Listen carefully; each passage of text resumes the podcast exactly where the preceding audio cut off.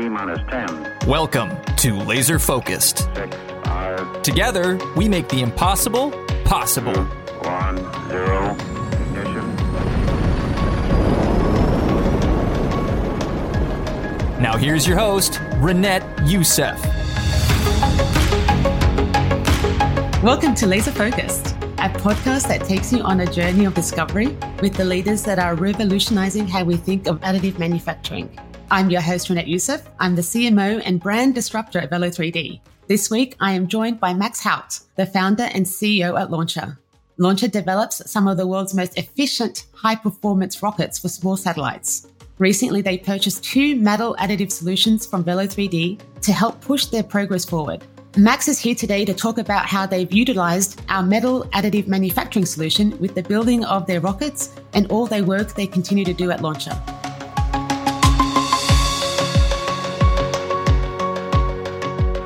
Welcome. Hello, thanks for having me, Renette. Of course, of course. It's I know we've been talking for a while on email, but it's finally good to sit down with you and learn more about you and Launcher. Or virtually uh, sit down and stand up, I guess. Yeah. yes, yeah. And I love the background. So good to see that um, Launcher Thank is you. there. Yep.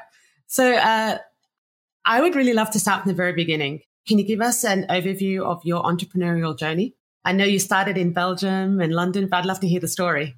Oh, this far back. So, uh, yeah. so yeah, I'm originally born in Belgium. I'm uh, thankfully and thankful naturalized uh, American citizen now.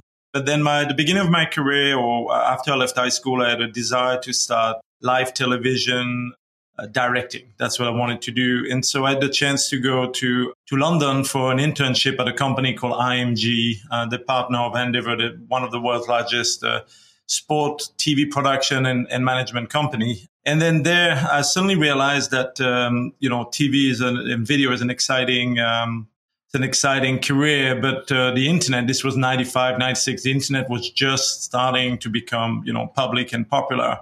And so I had the chance to help build some of the world's largest website for Manchester United, uh, the European Tour of Golf, the Patriots uh, here in the US. And so very quickly, I had 100 people working for me, making large scale uh, websites, real time scoring. And even in these early days, late 90s, live video, streaming and audio, which was very, very early days. So, um, spent 10 years there, had the chance to, to then sell a product uh, in a division I had created over that time to Verizon Mhm. and then moved to the US in 2005. Okay. And then there, you know, I obviously, I've always had like uh, the, the desire to be an entrepreneur. Uh-huh. And so both the, you know, being in New York at the time and the, you know, personal finance and obviously my video and internet experience, I created a company called Livestream. Okay. Assembled a team of co-founder and, uh, you know, Livestream.com, we sold it in 2017 to Vimeo and, uh, and then started Launcher, which is why we're here. So, uh, so video and now aerospace. So, um, So very successful background. so I would like to dive into that part, right? Like how do you make the jump from video to space exploration?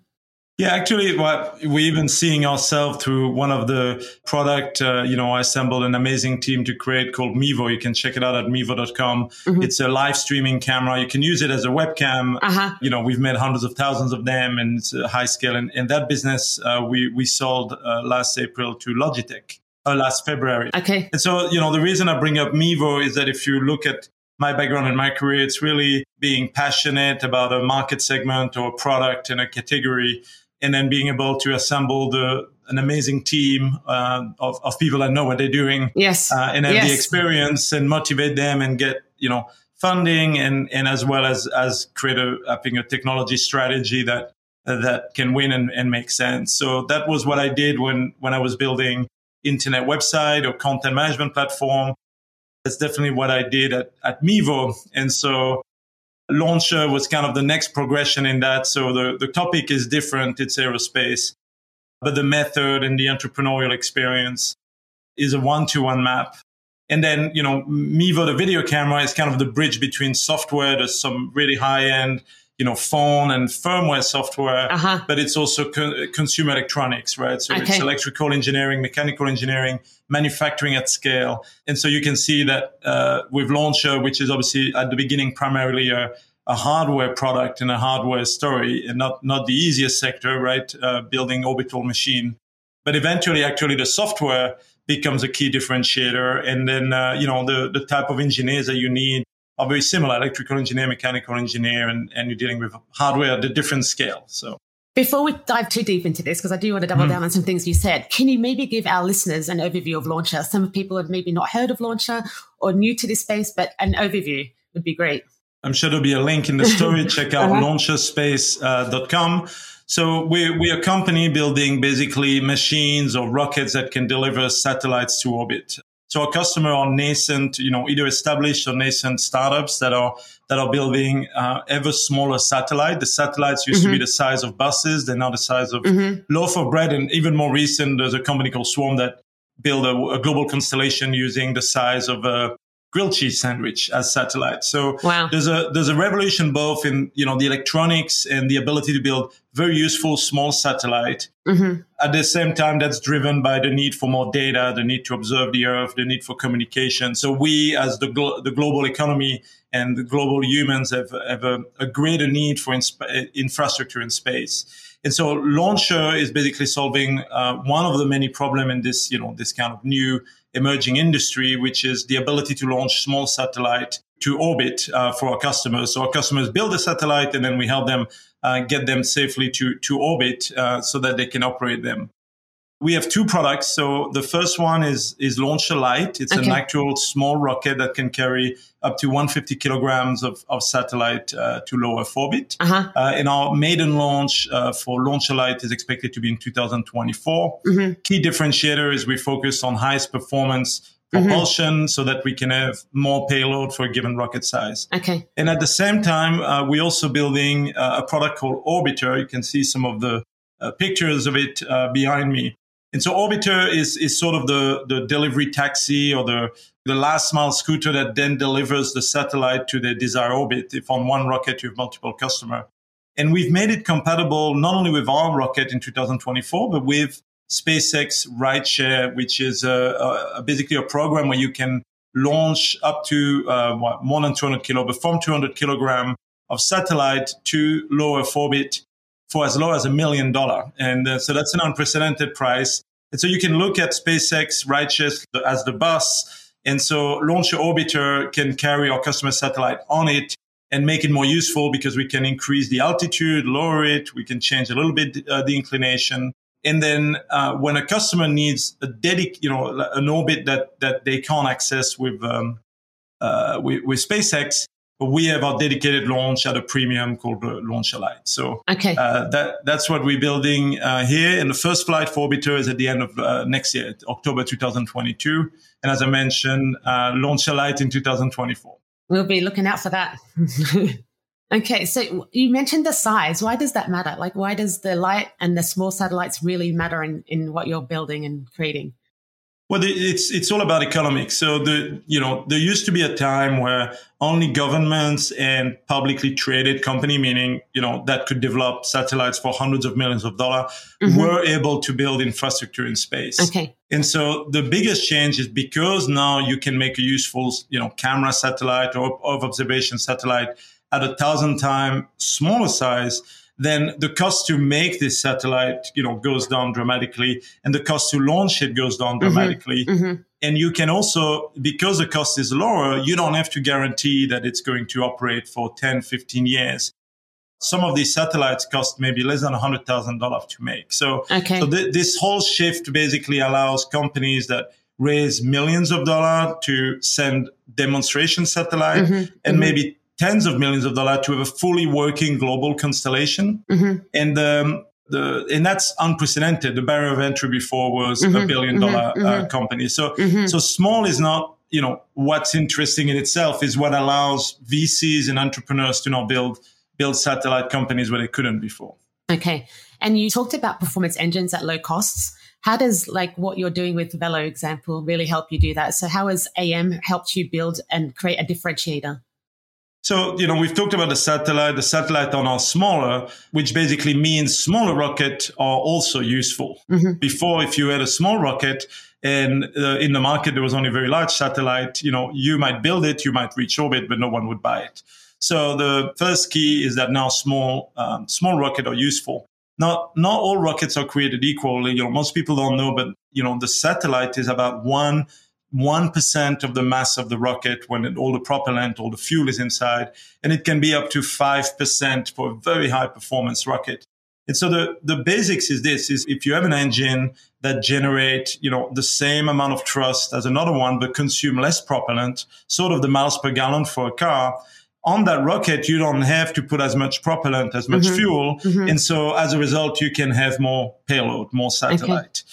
And so performance of an engine or miles per gallon of an engine can, you know, dramatically change your, the economics, uh, in your ability as a provider to lower the price per kilogram, uh, you know, to your customer or to have more margin because you, you can literally end up having two rocket of the same size and one can carry two time, maybe three time more satellites than your competitor. And that's all enabled by, you know, focusing on engine performance. Mm-hmm. And so launcher, one of our key differentiator to our competitors in the small launch market is the focus from day one on engine performance and engine scalability. So we, we're building a 22,000 pound thrust or 10 ton force engine. On our first rocket, there'll be a single one of them on the first stage. So it means that if we have to build a larger rocket, we can do it by going up to nine engine. But it also means that our small rocket is a lot lower cost because we have to to 3D print, test, mm-hmm. qualify, assemble one engine. Might be a bit bigger than our competitors, but we don't have to do nine engine or four engine or five engine.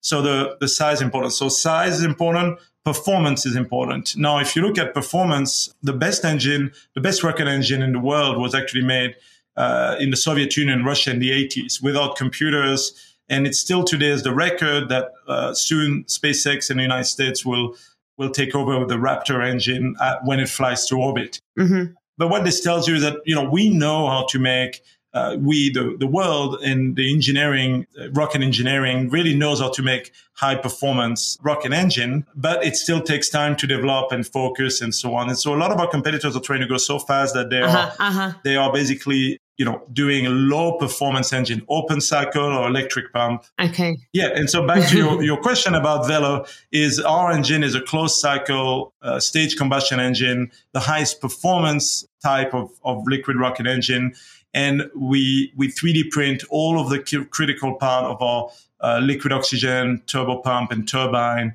uh, using Velo 3D um, uh, Sapphire printers, basically.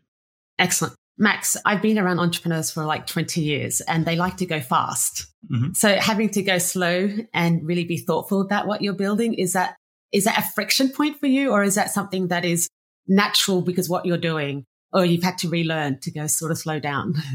Well, slow, you know, the first thing is in hardware, things are yeah. just inherently a little slower. Uh-huh. So an example would be uh, when you make a video camera and you want to put it into market, mm-hmm. you're not doing this in two months in a hackathon. Yes. You have a supply chain, you have components that take mm-hmm. a year to, mm-hmm. to source and you have a manufacturing partner and you have to make boards. And so that, you know, usually the fastest you could do that is one year. Mm-hmm. Traditionally, you know, and in aerospace, you know, slow is tens of years. And so single digit years is actually in aerospace term very fast but there's a temptation to even go faster. So, for example, you know, a lot of uh, the viewers, I'm sure, are familiar with the new SpaceX rocket Starship, which is going very fast. They're really iterating. That's the way to succeed in kind of the new aerospace world, right? But it's grounded on a new engine they've been developing for 10 years. Mm-hmm. And so there's no shortcut. No one is starting to develop a new engine or new turbo pump and is flying it in one or two years. Mm-hmm. This mm-hmm. thing, it, the minimum based on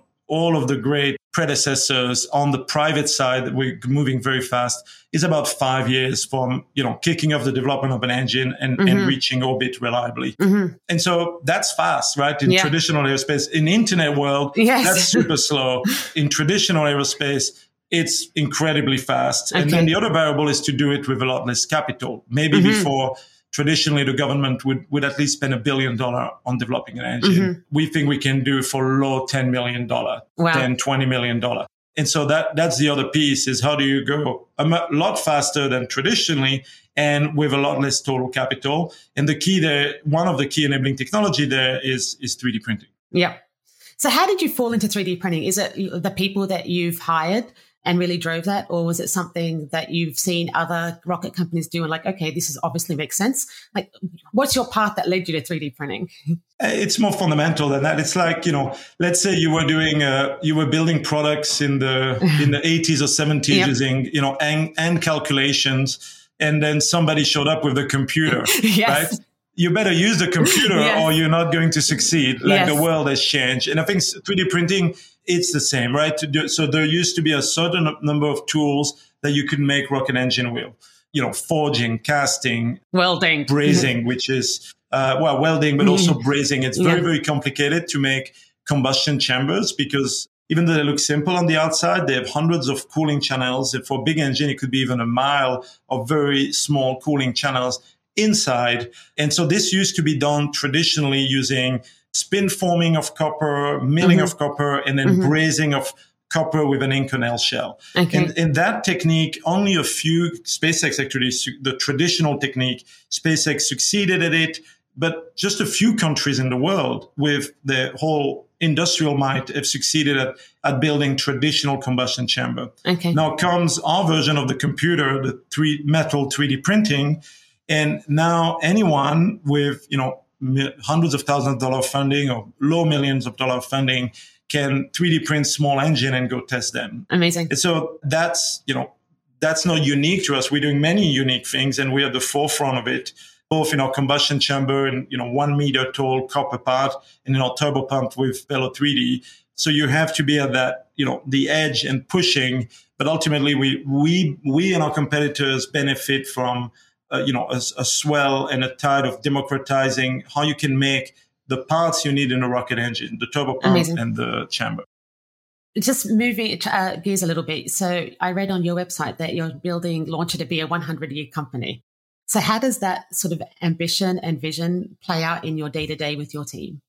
Well, 100 year minimum. yes, yes. yes. It's, it's a way of being, right? The, the mission, yeah. the, you know, ultimately the founding of Launcher and the mission mm-hmm. is a belief that we, we humanity should be exploring the stars, is a belief that we should, of, of course, take care of Earth, but using space exploration and even space observation and tools in orbit, we, we can also help in general all of our day-to-day issue on earth that, that we have in space and satellites do it today. But fundamentally you know we believe that exploration is is the future and that if you know if the if we have uh, future generations still around in 10 20000 years i personally believe that we will be multiplanetary and it would make the most important you know event of the millennia when uh-huh. you know, we launched the first satellite sputnik or when we landed on the moon. And so to me even though we've been able to put things in space since 1957 so it looks like a old industry on this timeline of hundreds of years of thousands of years like we are at day one right? I'm born and have the chance to contribute to this at, at day number one and so the, the the root of the company is how do we how do we create a successful company that is you know product that help towards these mm-hmm. these big goal our 1st mm-hmm. product are delivering satellites i don't know what we'll do in the future but the first step in doing that is to build machines that can reach orbit right and and doing it at a low cost not the traditional aerospace doing in the way that SpaceX paved the way and other company like Rocket Lab are, are able to do, but even beat mm-hmm. the record. Our, our, goal is to to build a rocket to reach orbit for less than 50 million invested. The previous record was 100 million. Rocket Lab and the previous record before was was uh, SpaceX 200 million dollar. And before that, it's billions of dollar, or if not hundreds of billions of dollar in the early days in the 70s. That's ultimately, you know, how do how do we create a successful, profitable company that's useful to the United States, useful to our customer, and then ha- end up helping explore the star. And of course, it's not about you know get rich quick scheme and, mm-hmm, and mm-hmm. selling it to to somebody in two minutes. As you succeed there, you have many options for investors to to sell their shares and liquidity. Mm-hmm. It could be public market, it could be private market. So ultimately, there's a financial rationale, but but you have to you know we think long term and we think about that future and we want to be we have the chance to be there day one in similar ways of the more fundamental that day one of the internet and we're doing it. So there's no other way than being long term is kind of the way we are. And, you know, going back to building the, the rocket, only 11 countries in the world have built their own rocket successfully uh-huh. out of 200. I can tell you that every country in the world wants to be able to build a rocket to send their own satellite so they don't have to ask permission authorization uh-huh. from another country but only 11 in 60 years have succeeded i mean that's mm-hmm. that's tells you how difficult it is but guess what it's getting easier every day electronics yeah. simulation 3d printing so it's not easy but it's relatively easier okay and also as a result lower cost and lower lower size of teams so what what is one thing you wish you knew before you started launcher that's that's interesting. Um, you know, so far, you know, I we started in 2017, and uh-huh. I made a personal analysis.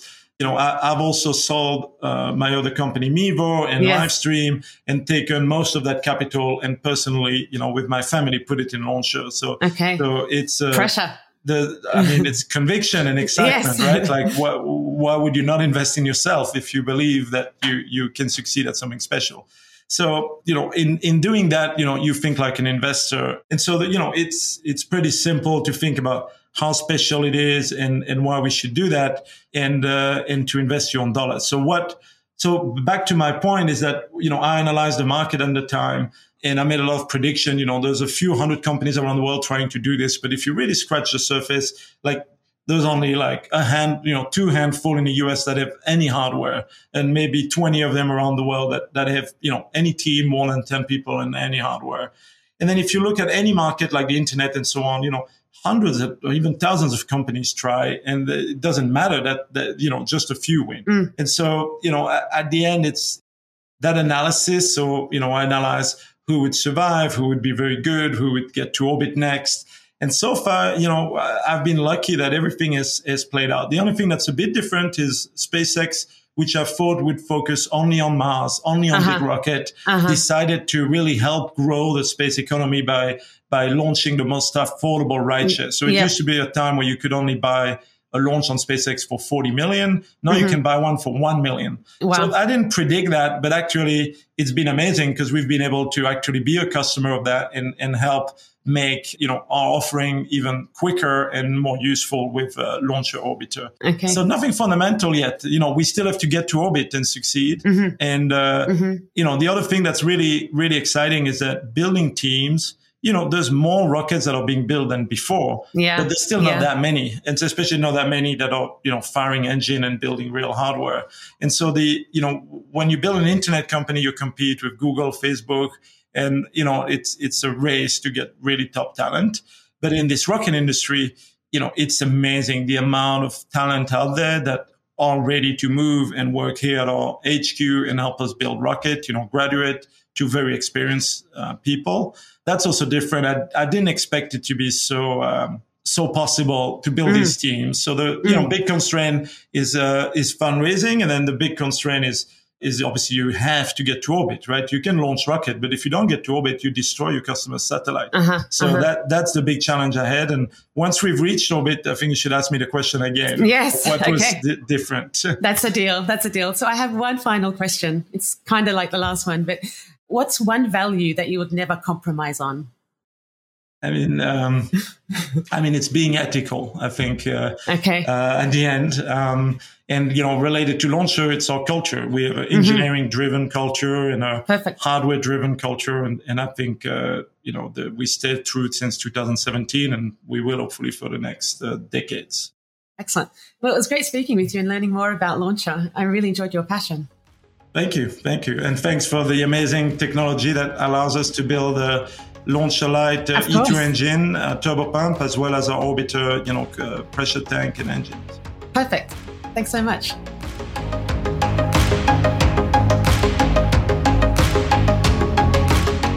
That's going to do it for this episode of Laser Focus. I want to say a huge thank you to Max Haot for joining me for this week's episode. Remember to subscribe on Apple Podcasts, Spotify, Stitcher, or anywhere where you get your favorite podcast for new episodes. I'm your host, Renette Youssef, and this has been Laser Focused, where together we innovate without compromise.